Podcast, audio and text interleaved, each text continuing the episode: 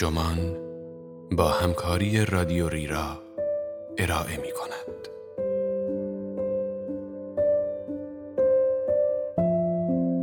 چرا اینقدر فرسوده شده ایم؟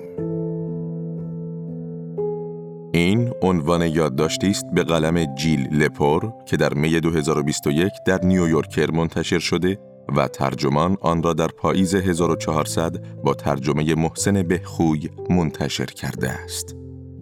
من مهدی سفری هستم.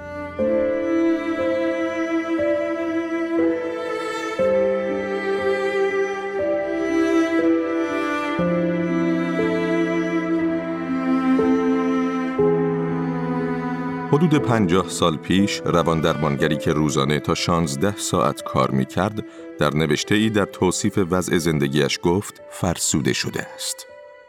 او این کلمه را بارها از زبان بیمارانش شنیده بود که عمدتا معتادانی بودند که هروئین نابودشان کرده بود. رفته رفته فرسودگی ورد زبان همه شد.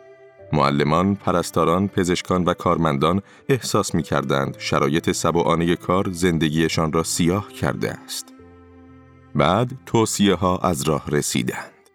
پنج یا ده یا بیست راه برای رهایی از فرسودگی. اما آیا واقعا کسی از فرسودگی نجات پیدا کرد؟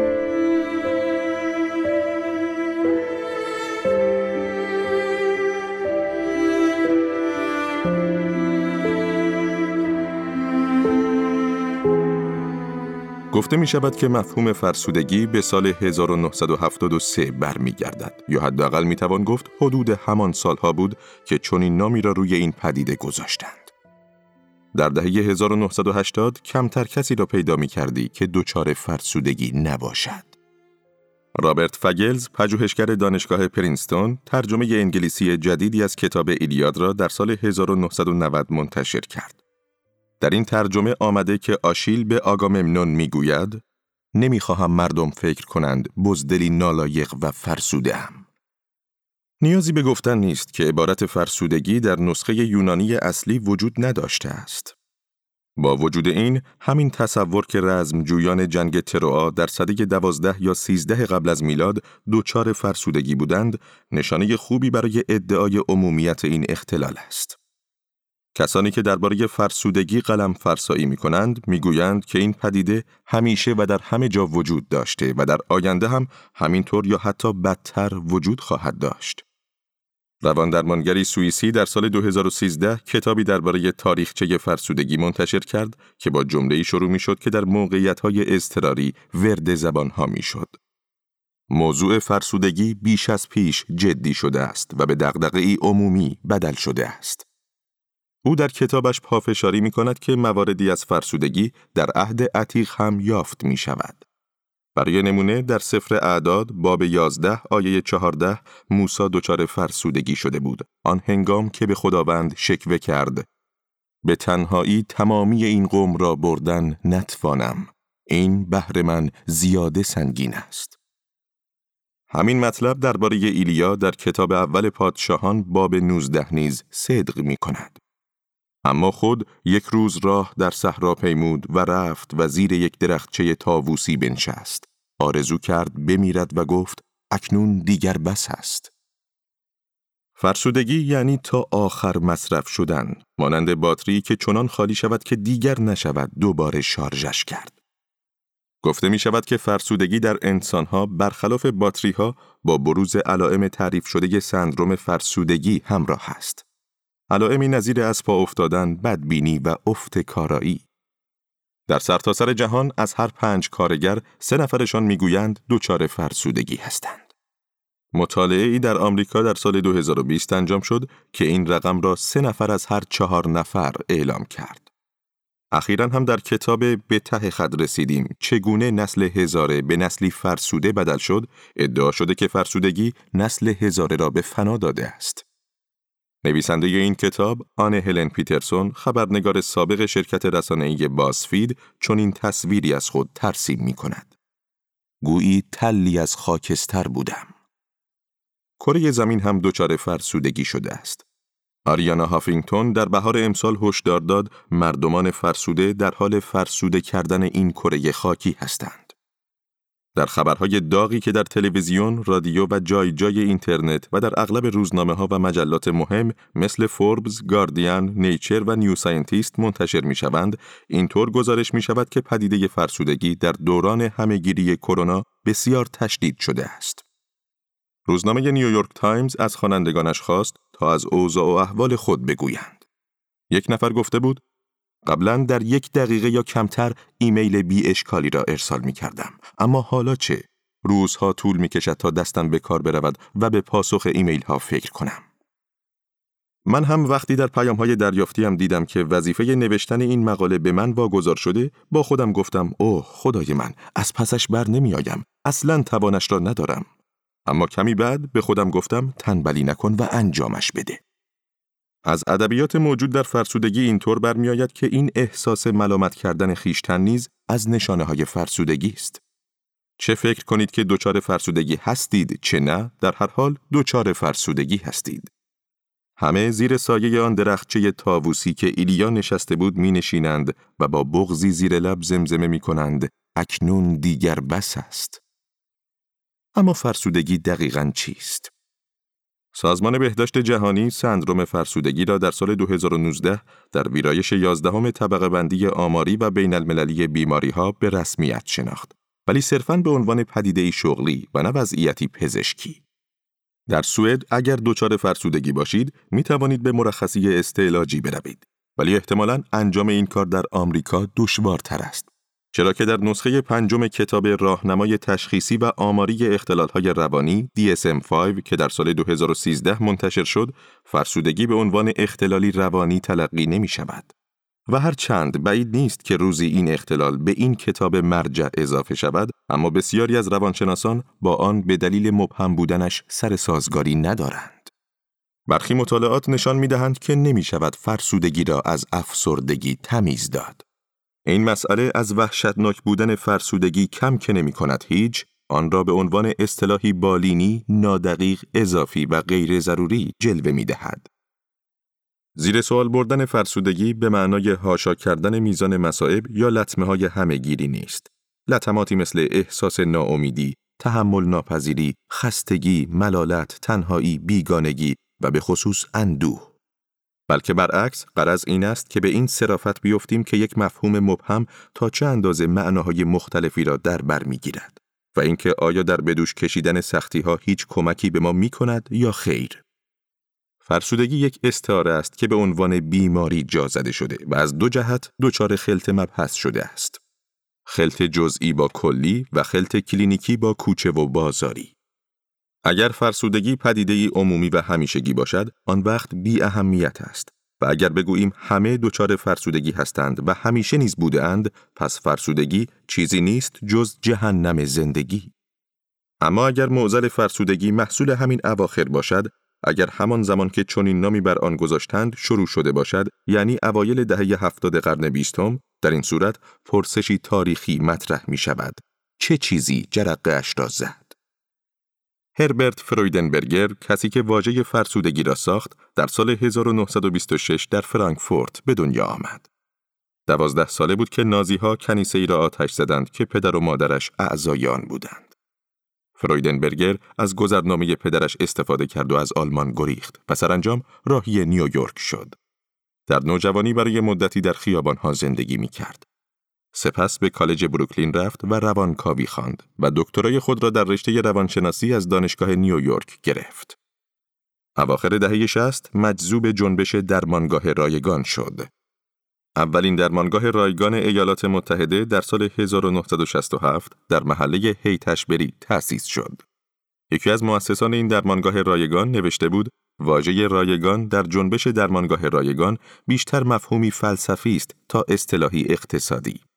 و این درمانگاه های محلی به جمعیت های ترد شده ایالات متحده مثل هیپی ها، کمون نشین ها، معتادها، اقلیت های جهان سوم و دیگر غریبه هایی که فرهنگ اکثریت آنها را پس زده است، خدمات ارائه می دهد.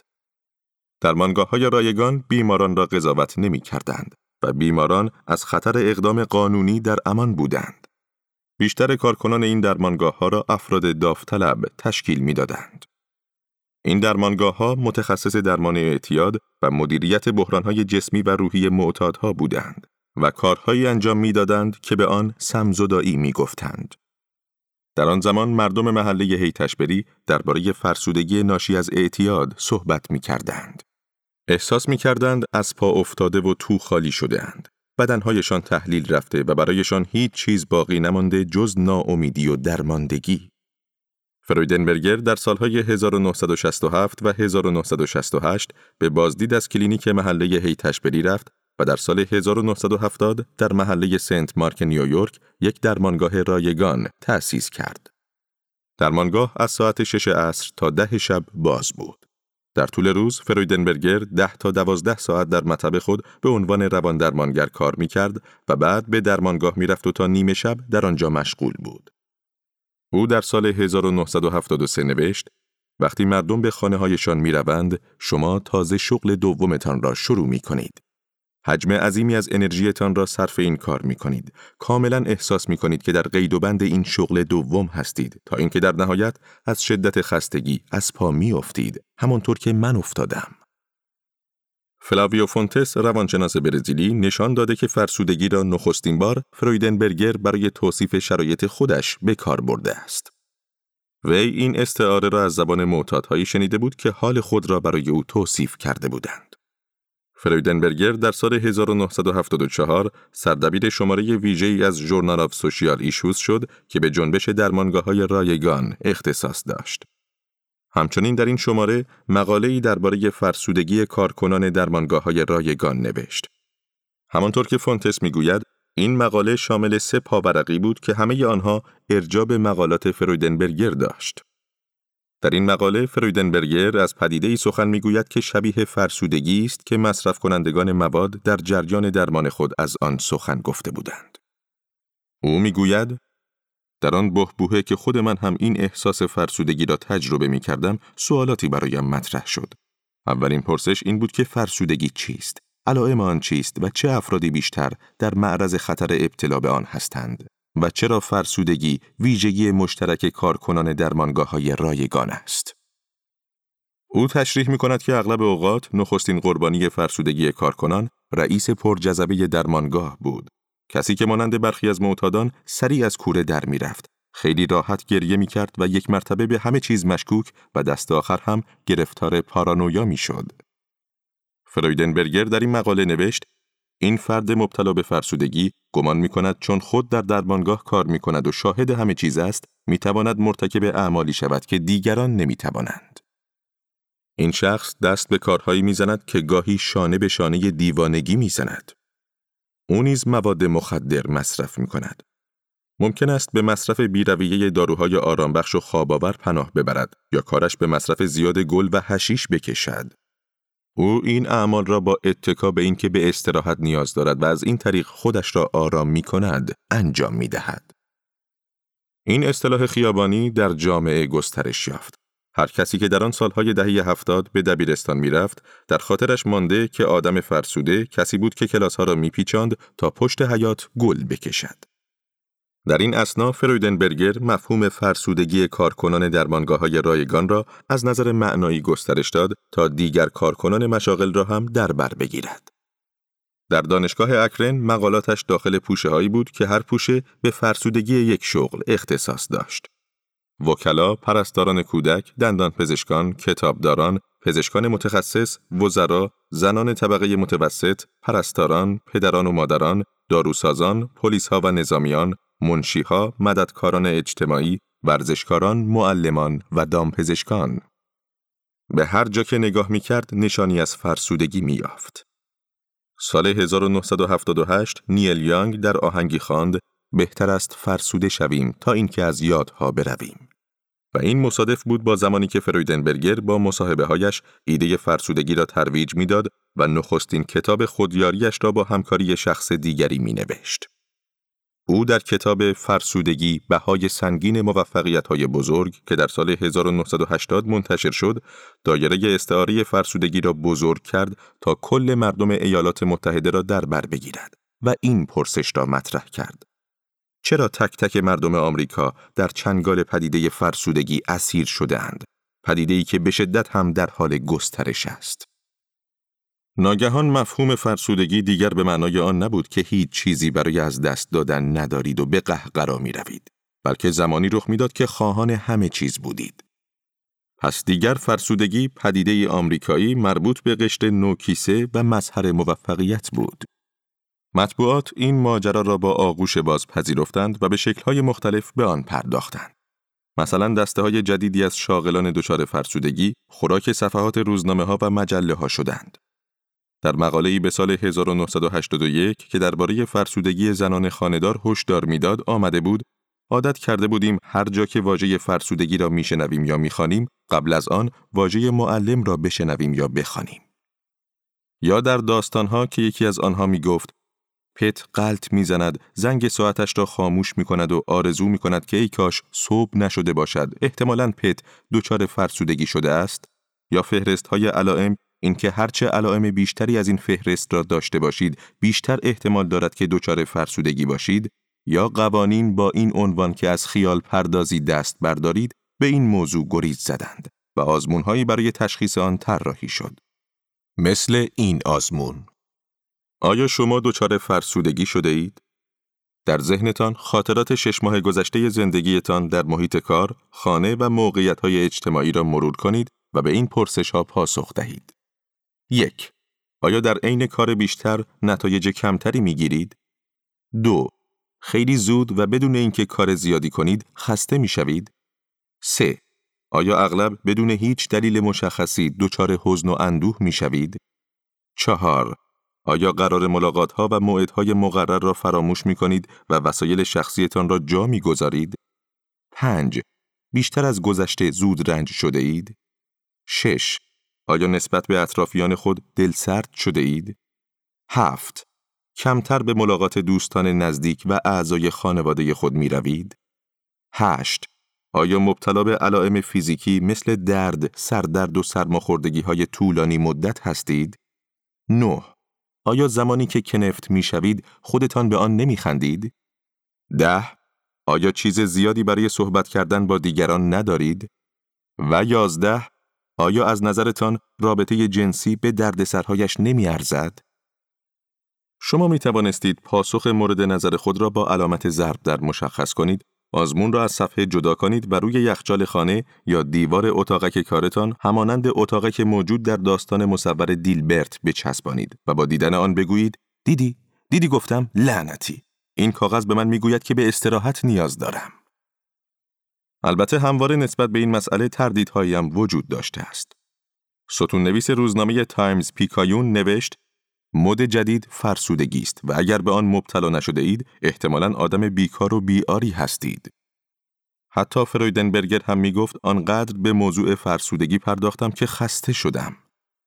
با وجود این، او در سال 1985 کتاب جدیدی منتشر کرد با نام فرسودگی زنان چگونه آن را تشخیص دهیم از بین ببریم و از آن جلوگیری کنیم.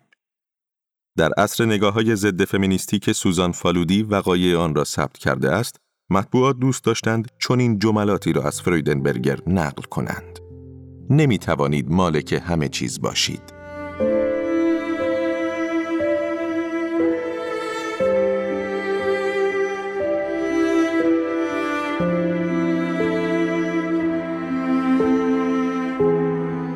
فرویدنبرگر سال 1999 در سن 73 سالگی از دنیا رفت. در آگهی درگذشتش در روزنامه تایمز اینطور آمده بود. مرحوم فرویدنبرگر شش روز در هفته روزی 14 تا 15 ساعت کار می کرد. او حتی تا سه هفته قبل از وفاتش هم مشغول کار بود. او با کار زیاد روس خود را کشیده بود. بیونگ چولهان فیلسوف کره اصلی که ساکن برلین است در کتاب جامعه فرسودگی می نویسد هر عصری رنجهای خاص خودش را دارد. این کتاب نخستین بار در سال 2010 در آلمان منتشر شد. هان فرسودگی را با چنین عباراتی توصیف می کند. فرسودگی حالتی مانند افسردگی و از پا افتادگی است. بیماری جامعه ای که دچار مثبت بیش از حد است. جامعه ای موفقیت محور. جهانی که مردمش می‌گویند ما می توانیم و هیچ چیز غیر ممکنی در این جهان وجود ندارد. جهانی که افراد را وادار می کند که تا سرحد نابودی خود تلاش کنند. این نشان دهنده آن است که بشریت در حال جنگ با خیشتن است. در تاریخ مبهم فرسودگی حقیقتی هست که به دست فراموشی سپرده شده است. این حقیقت درباره بیمارانی است که در دهه هفتاد قرن بیستم در درمانگاه های رایگان درمان می شدند. بسیاری از آنان کهن سربازان جنگ ویتنام بودند که به هروئین اعتیاد داشتند. تعطیل نشدن درمانگاه محله هیتشبری تا حدی به این خاطر بود که چنان تعداد زیادی از این کهن سربازها را درمان کرد که بودجه آن را حکومت فدرال تقبل کرد. این کهنه سربازها در اثر مصرف هروئین دچار فرسودگی شده بودند. به علاوه آنها به چیزی مبتلا بودند که دهه ها با عناوینی چون خستگی ناشی از جنگ یا خستگی ناشی از نبرد شناخته می‌شد. در سال 1980 که ادعاهای فرویدنبرگر درباره سندروم فرسودگی برای نخستین بار با اقبال عمومی زیادی مواجه شد، خستگی ناشی از نبرد کهن سربازان جنگ ویتنام به عنوان اختلال استراب پس از سانحه PTSD در ویرایش سوم کتاب راهنمای تشخیصی و آماری اختلالهای روانی DSM-3 به رسمیت شناخته شد. در این فاصله بعضی گروه ها به ویژه فمینیست ها و مدافعان حقوق زنان بد سرپرست و کودکانی که مورد سوء استفاده جنسی قرار می گرفتند این اختلال را در مورد زنان و کودکانی به کار می بردند که هیچ جنگی در زندگیشان ندیده بودند. فرسودگی همانند اختلال استراب پس از سانحه از فضای نظامی به زندگی شخصی منتقل شد. انگار که یک مرتبه همه مردم دچار خستگی ناشی از نبرد شده باشند. کریستینا ماسلاچ استاد روانشناسی اجتماعی در دانشگاه برکلی از اواخر دهه هفتاد در تحقیقات تجربی فرسودگی پیشگام بوده است. در سال 1981 او ابزار تشخیصی اصلی این حوزه یعنی پرسشنامه فرسودگی شغلی ماسلاچ را طراحی کرد. سال بعد نیز کتاب فرسودگی بهای مراقبت را منتشر کرد که باعث شد عموم مخاطبان از پژوهش‌های او استقبال کنند. ماسلاچ می گفت سندروم فرسودگی شغلی شامل خستگی روحی، زوال شخصیت و افت عملکرد فردی است. و در میان افرادی دیده می شود که به نوعی خدمتی به مردم ارائه می کنند. او بر وجود فرسودگی شغلی در مشاغل مددرسان مثل معلمی، پرستاری و مددکاری اجتماعی تأکید می کرد. مشاغلی که جمعیت زنان در آنها غالب است و همواره هم حقوق ناچیزی می گیرند. کسانی که با گسترده کردن معنای استعاره نظامی خط مقدم در کنار پلیس ها، آتش نشان ها و متخصصان فوریت های پزشکی به عنوان کارمندان خط مقدم دستبندی می شوند. در این نوع مشاغل مراقبت از افراد آسیب پذیر و مشاهده تعلم هایشان آسیب های فراوانی دارد و معضلات خاصی به بار می آورد. هدف از گذاشتن نام فرسودگی شغلی بر این دردها کاهش آنها بود اما این گونه نشد چرا که شرایط کاری این مشاغل مراقبتی مثل ازمهلال عاطفی، زیاد بودن ساعات کاری و نشناختن منزلت آنها بهبود نیافته بود. فرسودگی کماکان پیشرفت می کرد. Harvard Business Review در سال 1981 مقاله منتشر کرد که در آن گفته شده بود فرسودگی از سطوح اجرایی گرفته تا سطوح مدیریتی همه را در بر می‌گیرد. در این مقاله داستان مدیری آمده بود که خرد و خاکشیر شده بود. باعث و بانی از پا افتادن او ساعات طولانی کار و فشار بیوقفه ناشی از تصمیمات دشوار بود. به علاوه این مسائل سبب شده بود تا نتواند به مسائل کنترلی توجه کافی داشته باشد و در یک کلام دچار فرسودگی شده بود. فرسودگی شغلی همچنان جولان می‌داد. روی جلد یکی از نسخه های نیوزویک در سال 1995 نوشته شده بود رؤسای دانشگاه ها، مربیان و مادران شاغل همگی دچار فرسودگی شده اند. مردم با پیدایش اینترنت درباره فرسودگی دیجیتال صحبت می کردند. مجله ال در سال 2014 این پرسش را مطرح کرد که آیا دست آخر اینترنت ما را نابود می کند؟ در این مقاله توصیه هایی برای مقابله با فرسودگی آمده بود. مثل اینکه نیمه شبها نه ایمیلی بنویسید و نه به ایمیلی پاسخ دهید. به نفسی که از بینیتان فرو می رود و برمی آید و یا به بالا و پایین رفتن شکمتان حین تنفس توجه کنید. شعار شرکت اسلک این است. سخت کار کنید و به خانه بروید.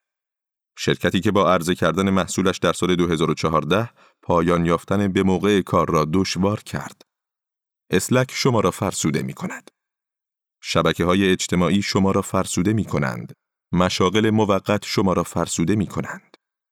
پیترسون در کتاب به ته خد رسیدیم چگونه نسل هزاره به نسلی فرسوده بدل شد کتابی که آن اوایل مطلب پربازدیدی در سایت BuzzFeed بود می‌گوید فرسودگی صرفاً گرفتاری موقتی نیست بلکه وضعیت عصر کنونی ماست و این پدیده به ویژه در نسل هزاره رو به افزایش است و حالا در دوران همهگیری کرونا هم هستیم.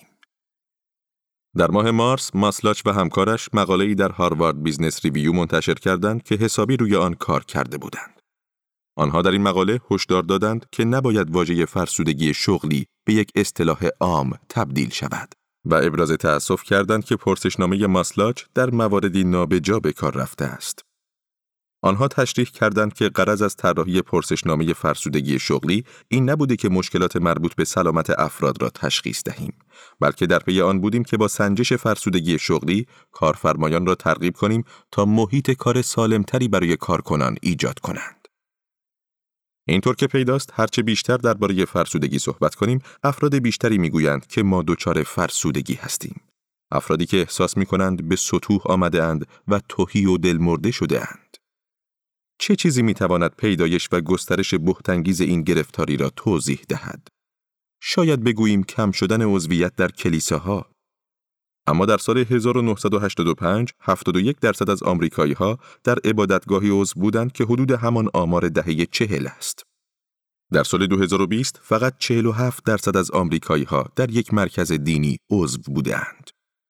بسیاری از روش های پیشنهاد شده برای درمان فرسودگی، سلامت جسم، ذهن آگاهی و مراقبه مثل توصیه مجله ال که می‌گوید هر روز حتی شده پنج دقیقه آرام و بی حرکت بنشینید، همان نسخه های غیر دینی شده نیایش، آداب روز یک شنبه و عبادات هستند. اگر فرسودگی از زمان جنگ تروا وجود داشته است، شاید انسان خودش برای تسکین رنجهای ناشی از آن نماز، عبادات و آداب روز شنبه را ابدا کرده است.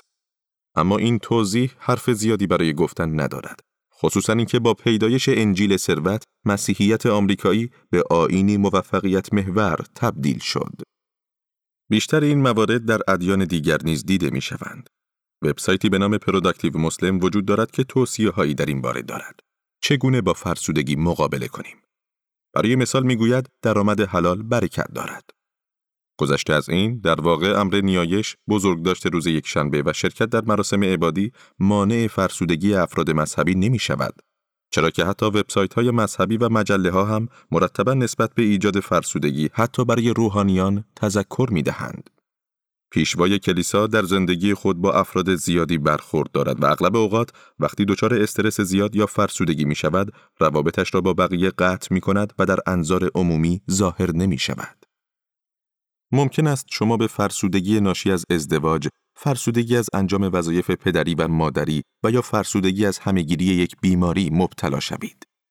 علت این مسئله تا حدی به خاطر این است که هرچند فرسودگی بیشتر درباره کار کردن زیاد مطرح می شود، اما امروزه در همه اموری که بر وفق مراد مردم نیست، سخنی از آن به میان می آید. شما باید برای ازدواج خود وقت بگذارید. در باغچه خانه خود کار کنید، فعالیت کنید برای تربیت فرزندان خود بیشتر وقت بگذارید و روی رابطه خود با خداوند هم کار کنید. یکی از وبسایت ها گفته بود اگر آنقدر از خودتان کار می‌کشید که مسیحی ممتازی شوید شک نکنید که در معرض خطر فرسودگی مسیحی هستید. امروزه حتی ماساژ دادن هم یک فعالیت بدنی است. شاید فرسودگی وضعیت عصر کنونی ما باشد. اما خواستگاه های تاریخی خاص خودش را دارد.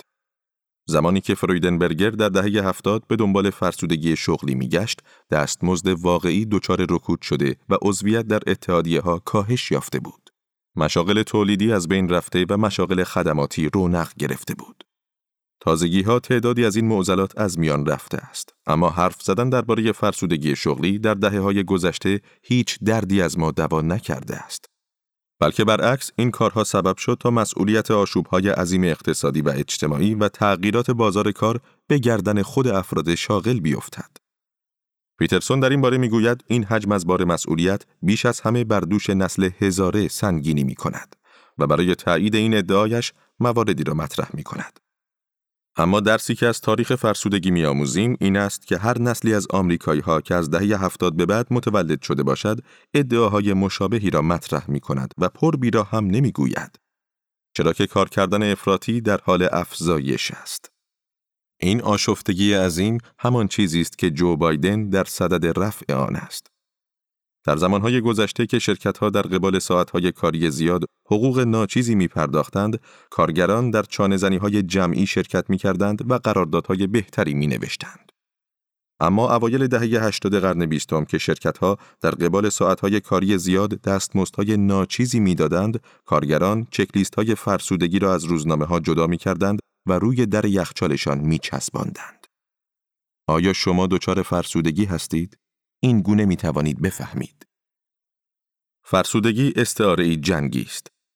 از زمان ریگان به بعد اوضاع و احوال سرمایهداری متأخر باعث شده که شغل برای بسیاری از مردم به مسابه میدان نبرد باشد و زندگی روزمره از جمله سیاست و زندگی مجازی بیشتر شبیه سلاخی شدن به نظر آید. همه اخشار جامعه از غنی و فقیر و جوان و پیر گرفته تا کسانی که از دیگران مراقبت می کنند و کسانی که از آنها مراقبت می شود و افراد مذهبی و غیر مذهبی همگی به علت جراحات ناشی از این نبرد از پا افتاده اند. نیست و نابود یا بی ارزش شده اند. جانشان به لب رسیده و لط و پار شده اند. قرنطینه نیز یکی از این شرایط جنگی است. گویی هر یک از ما نه تنها در بحبوحه همهگیری بیماری کرونا بلکه در میان اقدامات تروریستی و تیراندازی های گسترده و شورش های مسلحانه در وضعیتی حابزی درگیر نبردی برای بقا هستیم و زندگی اجتماعی مانند فعالیت در منطقه جنگی شده است. امیدواریم که دوباره استعاره های مسالمت آمیزتری برای تعلم ها، خستگی های شدید، حسرت های تلخ و خساراتی که فراموششان نمی کنیم بیابیم. آشیل به آگاممنون هشدار داد شما قلب خود را شکسته، معیوس و آشفته خواهید کرد. همین الان یک سایت سلامتی به من توصیه کرد که یازده روش برای فرو نشاندن دردهای ناشی از فرسودگی و شکستن دیوار همهگیری کرونا وجود دارد. اولین کار این است که فهرستی از راهبردهایی تهیه کنید که برای مقابله با این مشکلات به ذهنتان خطور می کند. در جواب می گویم باشد حتماً